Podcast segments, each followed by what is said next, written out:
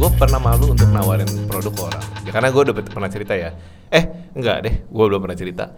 Jadi gue dulu tuh jual- jualan pulsa jualan kertas hias segala macam dari kecil. Yang yang dulu awalnya gue jual PR gue pernah cerita kan. Nah itu gue sempat malu kayak wah gue mau nawarin eh dulu gue jualan kertas hias namanya apa ya? Kok kok kokori apa ya? bukan lah. Bukan coy. ya kan? Jadi gue na- na- mau nawarin ke orang itu nggak nggak berani maksudnya malu gitu Apa tuh alasan kenapa malu? nah itu dia gue gini nih kebanyakan orang malu untuk nawarin produk karena dia nggak tahu yang ditawarin itu bisa membantu orang Nih, menurut gua nih ya, kenapa orang bisa takut? Karena orang tuh terlalu mikirin apa yang dipikirin orang lain. Iya, bener betul. nggak? Kalau lu nggak mikirin yang dipikirin orang lain ya, lu nggak bakal takut. Iya, karena Betul. kita bahasa kita nanti bakal diketawain Iya, lah. Iya. karena lah, sumbernya guys. itu ngomong takut begitu, itu 90% nggak bakal Ya. kejadian. dan itu adalah asumsi Iya. ya which is yang nggak ya 90% nggak akan terjadi dan lu lu spekulasiin orang bakal pikir apa soal lu. yes dan gini loh yang bakal dianggap jelek, apa segala macam gitu-gitulah. yang kenapa gue akhirnya sekarang berani untuk nawarin karena gue tahu yang gue tawarin itu akan membantu Iya, bisnis lu. yes, Con- yes. eh, contoh gue ya, gue akan gua kan nggak akan malu-malu. Eh sini gue aturin sosial media lu atau segala macam karena gue waktu handle sosial media orang lain, gue akan berpikir gue ini sebagai brand dia ngerti gak? Gue kan Hmm. berpikir gimana caranya ngulik supaya kontennya bagus segala macam. Itu kan membantu dia se- secara brand Yap, yap. kayak gitu. Jadi gue nggak akan malu untuk nawarin. Karena kita mungkin di posisi itu kita udah tahu gue bermanfaat. Kayak gue lah, gue gue nawarin orang main game. Iya. Yang kalau zaman dulu tuh lu main terus mau jadi apa lu? Ya. Tapi gue menurut gue Gimana cara lu menanggulanginya?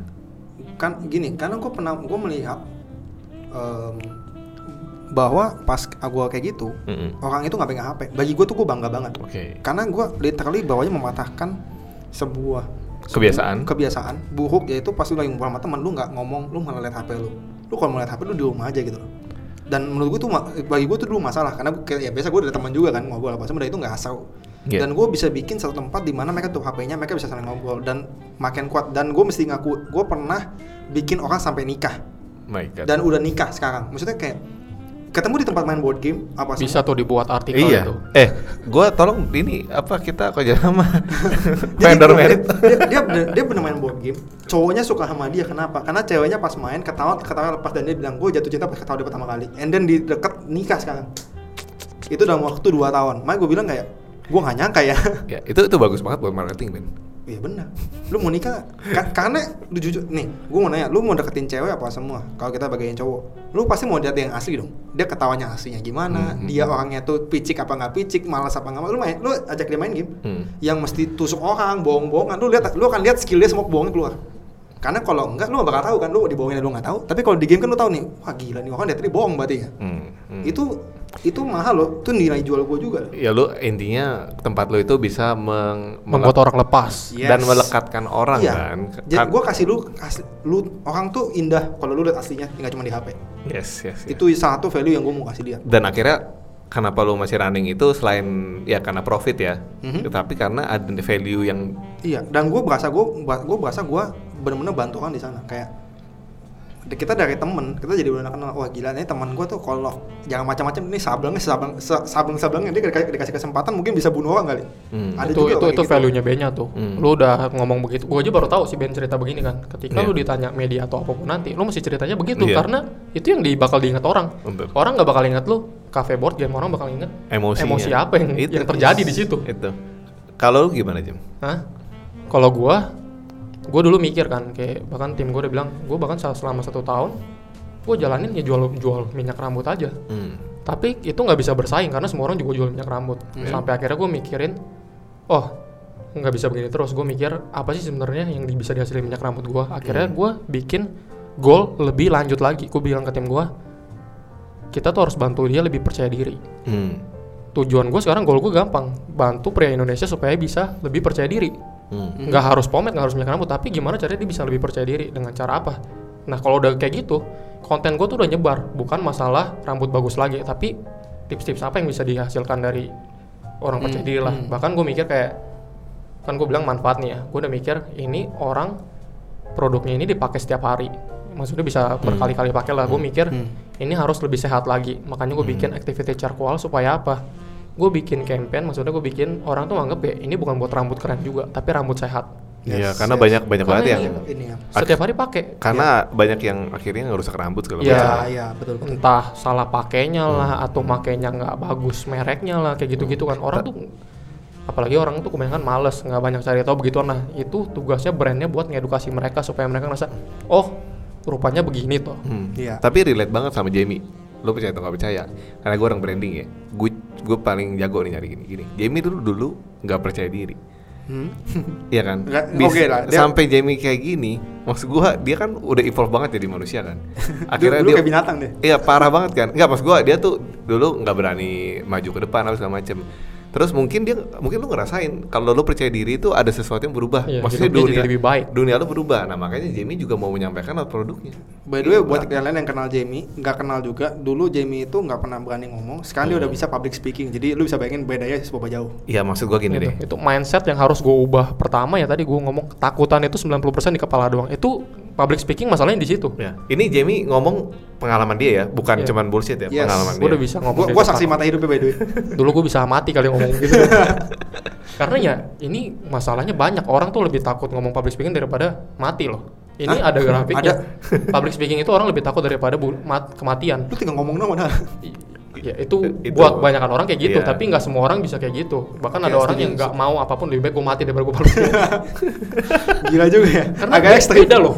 Iya. lu ngomong di depan lima orang sama lu di, di ngomong di depan ratusan orang ribuan orang itu beda feelingnya. Betul. gue dulu ketika gue takut nggak usah ngomong ratusan orang lah. Gue ngomong di depan lima orang juga takut. Kalau gue ngomongnya satu arah ya.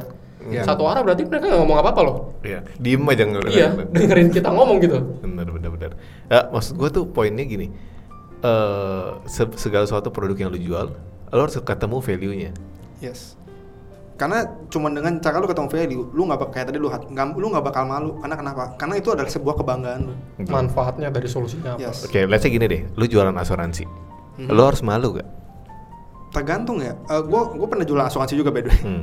gue udah jualan asuransi juga apa semua awalnya gue malu cuman gue akhirnya kalau dulu sampai gue Hmm. berhenti gue malu ya by the way ya jadi gue cuman kayak se- satu tahun lah gue sampai akhir berhenti tuh kayak gue ngasih nggak ketemu Oke. value apa sih apa semua tapi Yeah. setelah gue ketemu begini mindset gue begini itu literally bantu orang loh kalau lu tahu Hmm. contoh nih juga jangan ada banyakan orang kalau untuk kita bilang beda asuransi Hmm. oh lu tanda tangan polis nanti lu bisa begini begini begini rumah sakit betul cuman pas kapan lu rumah sakit tuh di, di iniin contoh lu kebaret em, sobek dikit nggak jahit Hmm. masuk rumah sakit dua dua minggu ya pasti asuransi juga mahal lah kan Yes. ada klausanya Yes, nah menurut, menurut gue gini, waktu yang bahaya. wak- waktu lu eh, menyampaikan sesuatu, even lu jual asuransi, lu nggak harus malu, tapi lu harus tahu eh, apa yang ngebantu orang. Iya. Jadi waktu lu jualan Solusi asuransi, apa yang lu berikan Iya, buat masalah waktu, dia. let's say asuransi nih, lu harus jujur. Lu ke barat nggak diganti lo ya. Iya. Lu harus bilang itu di depan. Banyak kan orang akhirnya bilang kecewa. semua gampangin gampangin kecewa sama gampangin. asuransi karena eh, urusan kayak gitu. Jadi ini balik ke depan cara jualannya salah, Mhm. paham nggak? Sehingga market lu fail. Lu Ya, mau kebanyakan ngebentuk orang market tuh lu. sabaran dia langsung jual udah Nah. intinya gue mau dia sekali ketemu dia closing gimana caranya Nah. Dia maksa banget gitu Nah, kan jadi a- orang nah itu gini nih. Ini buat gue kenapa ngomong gini? Karena gue nggak mau sampai kebentuk marketer-marketer di Indonesia ngaco. Karena begitu udah ngaco marketernya, marketnya juga jadi ngaco. Iya, karena uh, segala sesuatu yang lu mulai dengan deception, kayak itu kan sebenarnya agak pembohongan apa Betul. semua kan. Market itu nggak bakal las. lah, Iya, ibaratnya. market tuh nggak bakal las. Karena Iya. apa pun yang lu manipulasi, berarti di titik ada orang yang manipulasi lebih jago, lu bakal ditinggal. Tapi ya, ketika itu return rate-nya kecil banget betul, Dan Tapi kalau- bikin orang kecewa. Ya, karena kalau value lu nggak jelas, gua kan gini, gua berharap value lu A. Tapi pas gue beli lu- ekspektasinya ekspektasi gua sesuai Gua beli sama lu, eh, value lu Z ya susah lah. Lo Gua- tau, lo tau, ini ada pul- eh, ini gue diajarin waktu itu gue lagi belajar ya, jadi waktu itu lagi bangun startup juga. Jadi ada segitiga, ini segitiga bentuknya. Yang kanan ini operasional, yang ini marketing. Hmm. Gimana supaya eh, sempurna segitiga lo? Harus dijajarkan semuanya. Mhm. Itu dia. Itu yang harus ada di otak lo. Begitu lo marketing, operasional lo harus dijajar. Yes, mesti siap tanggulangi juga. Iya. Jangan makanya kayak tadi gue bilang nih bisnis berkembang berarti dia harus ada masalah ketika Hmm. marketing lu berhasil ngasilin lu dari 200 tiba-tiba jadi 1000 operasional lu nggak bakal Mati, nggak bakal coy. bisa Nggak nggak bakal sama. nggak bakal sanggup Betul. lu harus siap Betul. ya gimana cara ngatasin masalah itu ini ngomongin simple lagi kan ya Hmm. kita ngomongin perusahaan grosir Hmm.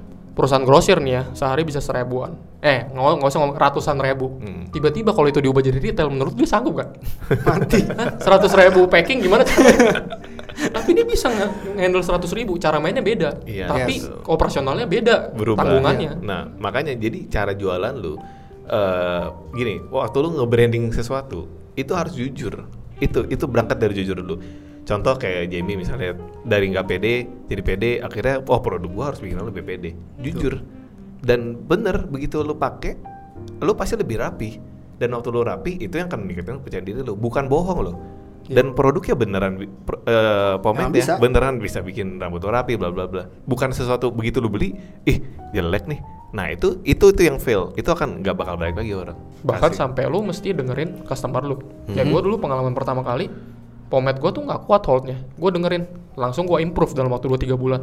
Langsung gue rebranding lagi gue bilang gue udah improve formulanya. Karena customer itu ketika udah beli banyak mereka yang lebih tahu. Yes, yes. dan lu akuin kan?